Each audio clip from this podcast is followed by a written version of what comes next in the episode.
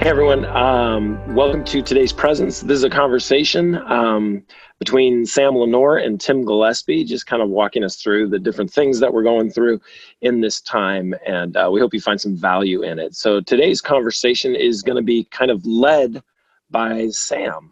Uh, this it is. Sam, how are you doing? How are you? Hey, good. Welcome, welcome everybody to. We are in California on day 11 of the restrictions and Tim, we said day six, right? Day six of our lock-in.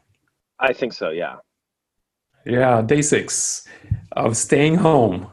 Um, Tim, I just want to say thank you for the sermon last week. It was awesome. Oh, thanks, bro. Um, so, hey, how? I have some questions about, and I think lots of people are, may have questions about what it's like to lead now a congregation. This is week two of doing it um, remotely. How, what's what's that been like? What kind of response are you getting uh, from your your live cast? Should we call it live cast? Yeah, let's call it that. That makes sense. Um, yeah, I'm happy to share some of those numbers. So the first week we saw a simple doubling of how many people engage, and so there's a bunch of different metrics, right? How many people are watching live? How many people are engaging throughout the week? Um, suffice it to say, we had about um, 10,000 engagements the first week which was really just amazing. We're usually between five and six thousand engagements, so that was a solid doubling, which we really felt incredibly blessed by. Not from the fact that hey, we've got bigger numbers, but from the idea that we can become a resource to people because we've kind of been in this space for a while. We've been leaning into the digital world for a while. We have an online congregation that we we routinely try to pastor as we learn how to do that. Um, the second week, our numbers went up by sixty five percent about again. Um, so that's about 16,000 engagements and um, viewers that went through the whole thing. Obviously, those numbers for who stayed through the whole thing um, are much lower because I think we're now living in a world where all of a sudden there's options, right? Everyone's online, so you can go find what you want. And I know people who've been listening to five and six different um, worship too services. Much. It's too much too people. Much. I That's know. I get, people are gonna get too salt, like salty. I mean salty as in the Bible, you know, be the salt of the earth and they're going like to become so salty. Just yeah, I think I think you can over. It's like watching you know a whole season of The Office in one sitting. After a while, it gets a little overwhelming, mm. probably. Um, but, but, hey, didn't well, didn't Facebook almost crash on Sunday morning from from? Uh, I think they, were, they had some problems on Sunday morning from all the churches that were broadcasting. I would think so. Our we actually decided that we would stream on Sunday morning as well, just to put it out there as well. And our numbers obviously weren't ne- necessarily as high, um, but we did have some engagement. I got to do some ministry with the guy who has liver cancer, um, kind of the same cancer that my dad had, and got an opportunity to reach out to him and pray with him over the internet. So that was kind of a cool moment. Um, mm-hmm. But but um, yeah, I mean, our stream was not as good on Sunday morning simply because it was like overwhelming the amount of people mm. that were on you know and if you looked at numbers like we've got sandals church real close to us um, you look at the numbers of people who were watching at one time plus the amount of engagement that was happening in their chats and it was flying by i mean it, like those little really? those little goofy hearts those little goofy hearts that i mean not goofy they're super they're i didn't realize like how affirming they were until i was watching my own sermon and people were like putting 10 hearts up because I said something they appreciate. I was like, oh, you know, um, but like on Sandals Church, which I think has 27,000 members or something like that, it was just like hearts were flying, if you will, which is mm-hmm. kind of a cool moment. But yeah, we've all had to pivot, right? We're no longer in the church service business. Now we're in the church programming business, and that's changed everything. Hey, how does this, how does this change? You and I have talked about this a lot. How does, how do you think this changes how we do church in the future because we're going to get through this crisis right? We're gonna we're gonna the day is coming for those who are I, I got a few people who text me and messaged me saying hey it was it was just good to hear your voice sam you and tim talking. Well if that's the best thing that can happen to you from listening to this awesome. Here's my voice. Right. can you hear it? There's my voice. Um, but but we're going to get through this folks and we'll talk more about that later but Uh, when we get through this how do you think what do you think the church is going to look like? How is this crisis going to change? Going to change how we do church? No, that's that's a fascinating question so I think this. I think that um, people are going to go back to their churches, man. When we all get let out of our houses, we're going to flock back to church. Like we can't, we can't wait. We're gonna Easter is going to happen that day we get back to church, regardless of when Easter is on the calendar. I'm pretty sure. Like I think churches are going to see those kinds of numbers. People just glad to be with one another. But I think the, um, I think we're not going to lose some of that audience who have found value and meaning in those voices that are online, um, especially the places that are mm-hmm. doing it quite well. Because, you know, church can be done well, church can be done poorly. Church can be done poorly and it's still super sweet when you're there and this is your church and you love it. But sometimes you like a little bit of a more polished programming. I think we've become used to that. So I don't think we're going to lose all of that online congregation that is gained, but I think it will be a dual, it'll be a both and situation. That's my take on it. Mm-hmm. Well, you know, do you want to hear my take on it? I do, of course. I, Sam, what is your? Sorry, that's a. I did not get the prompt. Sam, what is your take on it? I'm just, I'm just joking. You have way more to say about this than I do. Look, I no, here's here's what because i watched i may be one of those people who watched a ton of live casts this last weekend and i just want to say a word to people who lead churches. Um an, an affirming word just just do something stay in touch with your with your community. Even yeah. if it's just turning your phone on and and just talking into it for 10 minutes saying hey we're, we're still a community together that's really good. I would caution some church leaders to to try not to sound like we're just afraid of losing market share, and right. this is why we've got to be online. Because uh, I tell you, sometimes some some people that I know and love, it just sounded like, "Hey, don't don't go anywhere. We're still here, and please keep giving." And um, um, yeah, that I think it's more important that we stay connected to our communities. Here's what I think, Tim. I think that everyone is probably going to realize in this crisis that the content, the how we grow, how we how we're informed, how um, how we like how we listen to our like the instruction, right?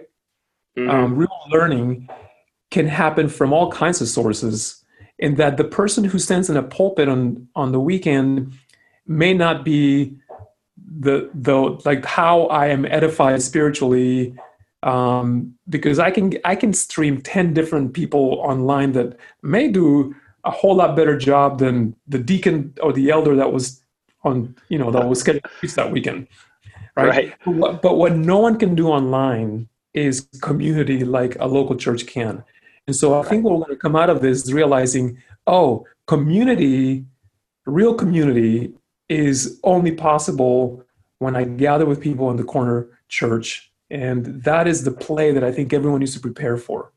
When we leave right. our houses, what we're going to be seeking out is not a great sermon because we've got that. What we're looking mm-hmm. for is is deep, meaningful, abiding interaction with other humans, which we were made for. Right right. Which i think is i mean it's beautiful right? That's that's what we need. But you know we've been living in that reality for a long time. Those of us who have put our churches online and have been have been trying to speak into the greater universe if you will because um, we understand i mean i know that i've i'm probably the third fourth fifth or sixth sermon that a lot of my people have heard throughout the week. And so um, what that has done you know in in our market if you will is really challenged me as a communicator to to um, learn how to how to be salient to learn how to be more practical in my application. It's learned how to you know exegete the scripture and then give people something that they can take home because because there are a lot of voices out there. And when we talk about market share i think it's a funny it's a funny word right? Because the truth is um and paul says it in philippians listen some people preach out of this or out of that basically he says i don't care as long as the the word of god is being preached um, hmm. and so i i commend everybody and the people who are new to online like good for you it's it's time that you made it to the 21st century and now now you get to learn a whole new skill set and a really exciting opportunity to touch more people for the kingdom of God, which I think is really cool. Yeah. Hey, you want to give you want since listen, your production is amazing. I just want to I just want to name that. You want to give team. You want to give the people who are doing it from home some tips, like just basics, what to start with. Yeah, absolutely. So we actually had to pivot. I've been doing I've been preaching to an empty room for the last year for our sites for our different campuses across the U.S. And um, the you know the way that I've always thought of it is I'm the camera is a person and I'm preaching through that camera to a room with lots of people. So I don't stare at the I don't stare at the camera because it feels weird when you're sitting in a room with 300 people and the the pastor is just staring directly at you. Now everyone's watching on the couch, you know, in their house, and so you do have to actually engage the camera a bit more because it's no longer it's no longer a room through the camera, but it's the couch through the camera. So my take on it is this: don't stare the camera down like you're trying to kill it. Um, you know, that sometimes it's too much. Break eye contact sometimes. Um, be exactly who you are. Don't change your cadence in your speaking because people hear you the same way on screen that they do. I've seen a lot of pastors kind of slow their cadence and become trying to become like even more pastorly. You know that pastor's prayer that we always used to hear. Um, yes. You know when someone would get up, oh Lord. Yes. I feel like I feel like that becomes very uncomfortable when you're sitting on the couch watching somebody do that, knowing that they're either in their house or they're in a space where nobody is. So recognize the moment, recognize that you're doing something different. Mm-hmm. Don't preach exactly like you would to a full room, but still have all the passion and and you know charisma if you will that that God has given you. But but temper it and make it make sense for the situation. The the the things that I don't like is when is when a, a pastor is not recognizing what's happening and they're preaching in their church, which is still for us in California, we are actually one of the essential, you know, industries. They say that they hmm. can want faith communities to continue to live stream. I think that's really important. I'm glad California made that decision. Um, but but acknowledge in the room that there's nobody in the room because hmm. there is it's it, like i said it's different from when we do multi-site because i'm acknowledging that there is a room it's just not right in front of me now I've got to acknowledge that there's not a room and use the cameras in a different way. Mm-hmm. does that make sense? It does make sense. Hey, how it makes perfect sense. How great is it that church was considered an essential? That's a sermon we could preach right now. Yeah, that's pretty cool. An essential industry during this crisis, right? And I actually, I actually think that. Um, I actually think. I mean, I know our conference was on the phone with um, with California state government government last Friday, just our our lawyer was on the phone just pushing to say, hey, this is this is vital, this is essential. Let our people still come together. And and so, you know, we're gonna take a lot of precautions. We're gonna make sure that we're social distancing. There's six feet in between all of our musicians. Certainly um, six feet between me and the camera people. There's more like 30 feet. Um, you know, we wash everything. We wash everything. We disinfect everything. When they hand me the microphone, he puts it down. We disinfect it, and then I come and I pick it up. And so we're we're really careful to do those types of things as well because we don't want to be part of the problem. We want to help stop the spread of this virus, but we still want to create content that people can connect with. We do. We want to do our part to stop the spread for sure. Hey, man. Um, so, what about tech tips like a ring light? A ring light? Yeah, man. Light- Ring lights are what, twenty bucks, thirty bucks. Those are good. They make you look better um, if they're placed in the right space. I saw some people preaching from the shadows this last weekend.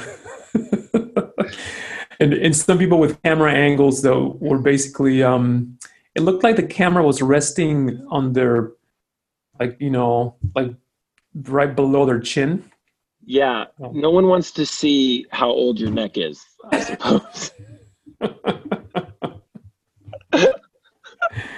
oh, that's, that's yeah. Awesome. Bring, bring the camera up a little bit. Get a ring light or some light in your house. If it does not look good, outside is always a nice look as opposed to inside in a dark room um, yeah. where it doesn't seem to make sense. Make sure the investment of a of a hundred dollar microphone is a good investment for your church, so you can you know be heard. Um, I mean, all these things can be done pretty simply, and Amazon is still shipping stuff out at this point. So, mm-hmm. um, Hmm. You know, get get that stuff as you can and up your game a little bit. You can do this from your phone, absolutely. It doesn't even look bad. It looks great actually.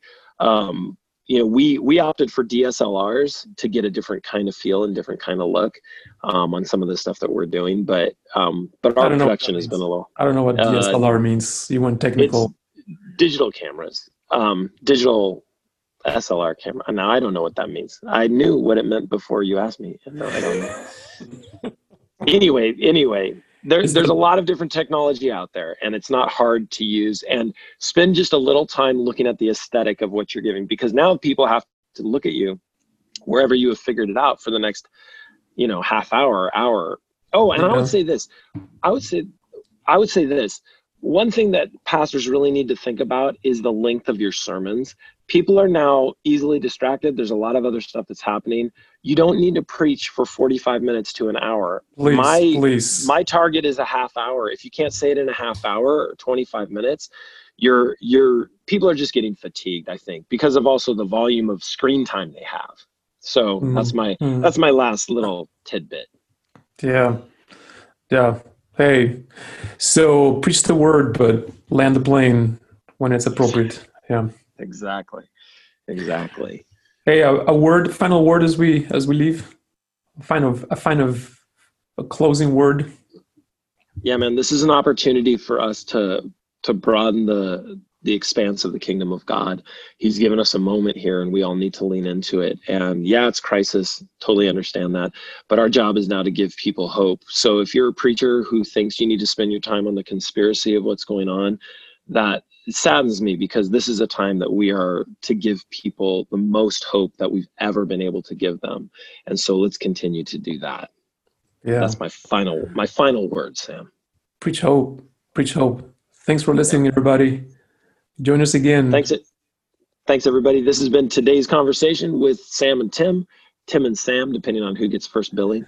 I don't know. I guess whoever says it. Um, thanks for joining in, guys. We'll see you later.